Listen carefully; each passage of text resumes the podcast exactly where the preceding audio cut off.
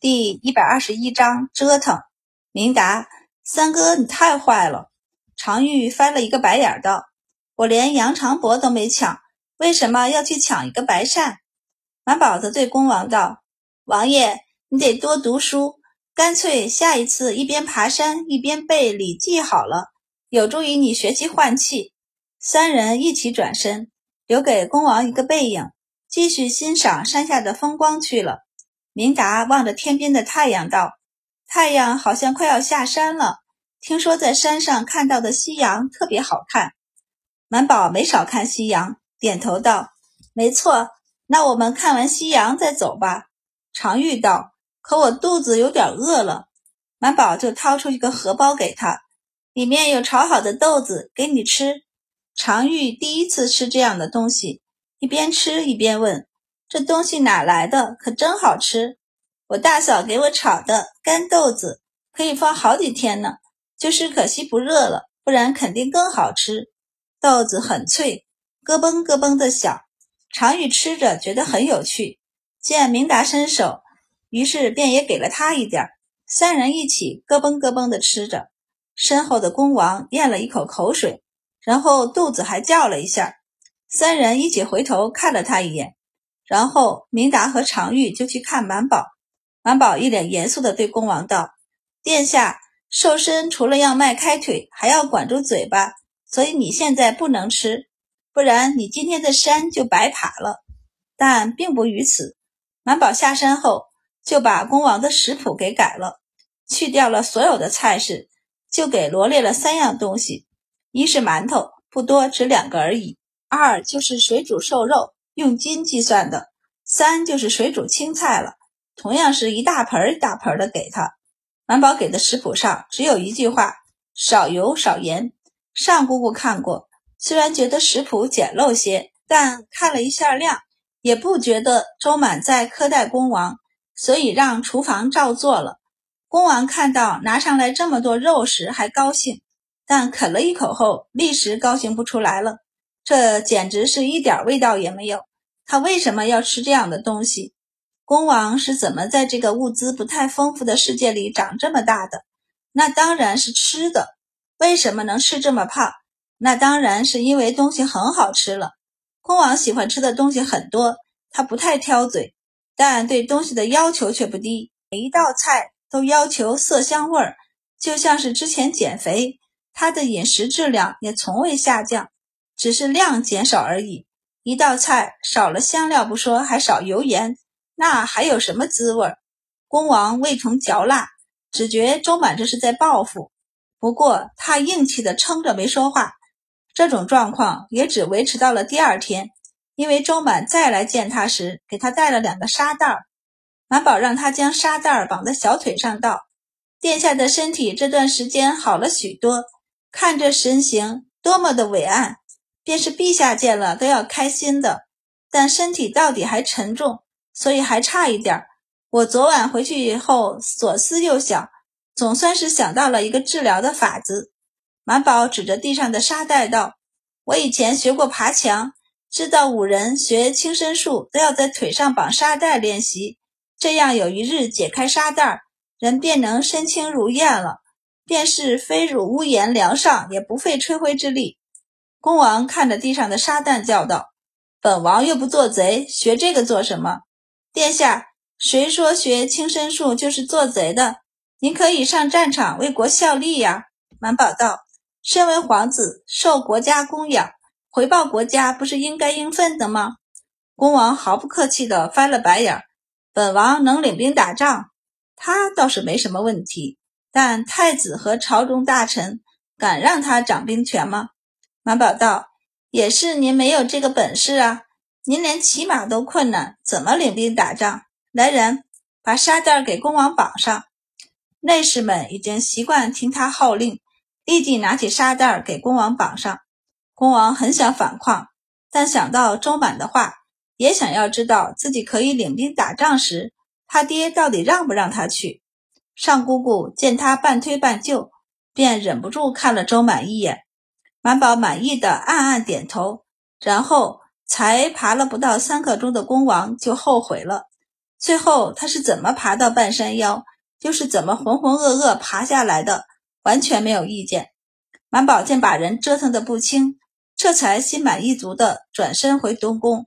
哼，他欺负别人不行，欺负自己的病人还不容易吗？才回到东宫，正好碰见太子在园子里回廊里赏景，看到他便招手让他过去。满宝就拎着药箱屁颠屁颠的过去，行礼后便扬头冲他乐。太子看了一眼他的笑脸，淡淡的问道：“恭王的病怎么样了？”殿下放心吧，恭王的身体一天比一天好，我保证，太子妃生产前他都不会有精力找您的麻烦的。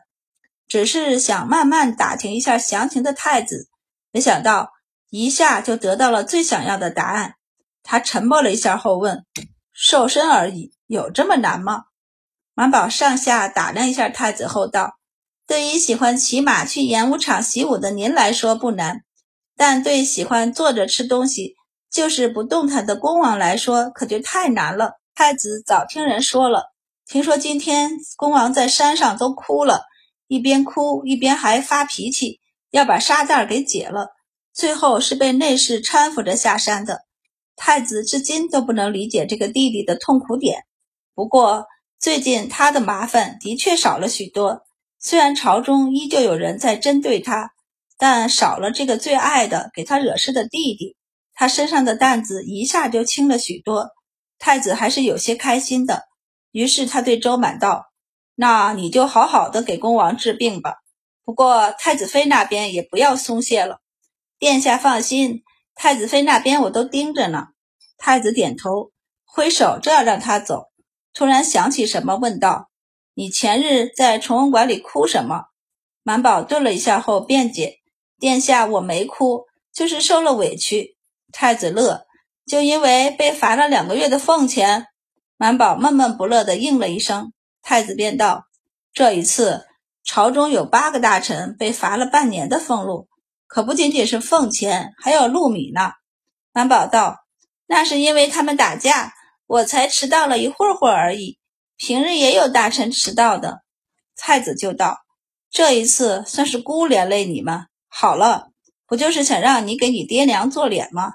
姑给你脸。”满宝啊了一声，一头雾水。太子笑了笑，挥手道：“你回去当差吧。”满宝默默地回崇文馆去了。过了两天。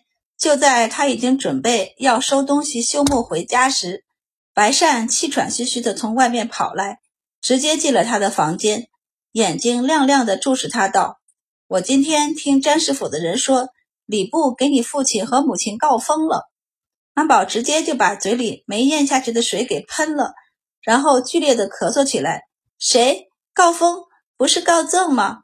你亲爹的遗赠比你还高呢。”用得着用你的官职来告赠吗？当然是给周伯他们告封了。满宝目瞪口呆，叫道：“我我没给礼部送礼啊！”白善顿了一下后，直接略过他的这句话。听詹师府的人来说，尚书的礼部官员是太子殿下的人，折子已经送到了中书省。奇怪的是，中书省那边竟然应了。现在折子在门下省呢，只要过了门下省审核。到了礼部手中，这事儿就算成了八成。白善看着满宝，满宝也抬头看着白善。本朝的诰封并不多，虽然只是个虚名，没有钱拿，最多朝廷每季给送点衣裳布料，或是过年过节朝廷有大喜事儿时有赏赐之物，也多是洗米洗布或者锅碗瓢盆之类的东西。可是这个虚名很好听啊。让官员以及受到告封的人自尊心得到极大的满足，身份地位也飞速的上升。别看官员都可以给自己母亲和妻子申请，但申请通过的却没几个，因为非功绩超群者、非皇恩浩荡者、非劳苦功高者不封。第一种多见于战场上立下大功的武将，比如殷礼、李尚书这样的。第二种多为皇亲国戚，第三嘛就是文官里当了不少年，乍然的大功劳没有，小功劳却累积不断的，比如孔基九那样的。满宝不前哪一样都不是，他还想着等自己学成医术，名扬四海、救人无数时，再给他爹娘申请的。没想到此时太子就给他走了后门。此时满宝就有一种士为知己者死的激情，眼含热泪的道：“太子殿下对我真是太好了。”白善拿出手帕给他擦掉嘴角的水，点头道：“是挺好的，太子在收买你呢。”满宝歪着头想了想后道：“算了，我又不跟他干坏事儿，这种太复杂的关系，我们还是不要捋了。”白善觉得他就是懒，不过太子给的好处的确恰到好处，他一定不知道这一点，可正中满宝和老周家的下怀。大晋告封的人并不是很多。他们还能时不时的进宫参加个宴会，和皇后说说话之类的。虽没有实权，身份却不是一般的高。满宝是五品，正好卡在了可以告封的那个点儿上。若是他申请，礼部多半不会给的。但太子申请，礼部就要看太子的面子。太子在礼部的人也乖觉，知道普通的申请可能不会给过，因此申请时。着重表现的是周金夫妇的义和仁。周隐死后，是他们夫妻两个冒着极大的危险将周满抚养成人。明明家境那么艰难，却还能提供周满读书识字，这才为朝廷培养了这么一个优秀的人才。那折子给满宝看的牙都酸了，那礼部的同僚却能面不改色的写出来。满宝也是很佩服他的。朝廷素来喜欢表彰义士、孝子贤妇，以传达一种价值观，教化万民。而周金夫妇的行为显然是应该嘉奖的。周满虽不是他们的亲生女儿，却由他们抚养成人。现在他当官了，他也有心给父母申请诰命。那朝廷为何不趁机表彰一番呢？折子到了中书省，自然也是到了皇帝跟前。他听说这折子是太子人写的，周满自己都还不知道呢。他仔细想了想，虽不知太子此举是为了收买周满，还是为了敲打诸皇子益州王的下场，或是两者都有，还是提笔在上面画了一个圈儿。皇帝同意了，中书省自然没什么意见，顺势就把折子递给了门下省。未知是去过曲里村的，也见过，当时还一无所知。天真烂漫的周满自然也见过周家人，他想了想，按下折子，压着没批，也不准人批。第二天进宫小朝会议事时，未知便将此事打了回去。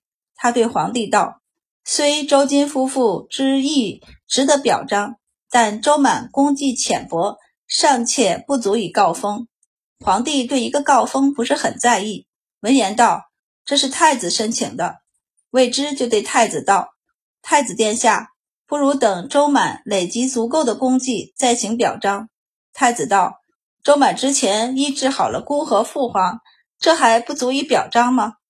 医治陛下是太医之责，是整个太医院的功劳，非他一人之功。这一点，周满也是承认的。要论口舌，还真没人说得过未知。而且他也不是说不给封。”而是明言，这会儿还不是时候。周满的功绩还不足，若是他父母得封，其他官员的申请怎么说？太子皱了皱眉，没有当朝就这个问题和魏知再吵。下朝以后，太子忍不住去找魏知，魏大人为何卡住此事？大家都没意见，因为这个不涉及谁的利益，一个虚名而已，比周寅去年遗赠的十分之一都不到。魏之看了一眼太子后道：“殿下，朋子如杀子。您若真的对周满好，就不该只看到他一个人。他身后还有整个周家，而他在周家还有六个哥哥，一个姐姐。”太子扬眉，有些不解。魏知道：“殿下治家如治国，这治国就如同放风筝一样，想它飞得远一点、高一些，就要紧松有度，一味的放纵。”一场风来，风筝就会跌落，到时你手中的线却早已放松，一时收不紧，这风筝就只能跌落，粉身碎骨。太子怔住，未知也是太子的讲师老师之一，见他听进去了，便微微点头，背着手走了。太子想了一路，回到东宫时，就见满宝正翘着腿，一边吃点心一边等他。看到他回来，他立即蹦起来跑过去，草草的行了一礼后道：“太子殿下，您的折子是不是被打下来了？”太子有点丢脸，怎么办？满宝一看他的表情就知道，松了一口气道：“那就好，这事儿还是压一压吧，先别申请了。”太子挑了挑眉，问道：“怎么？”不想要告封，满宝摇头，想呀，现在都还想呢。但我先生说过犹不及，如今告封对我家来说未必是好事儿。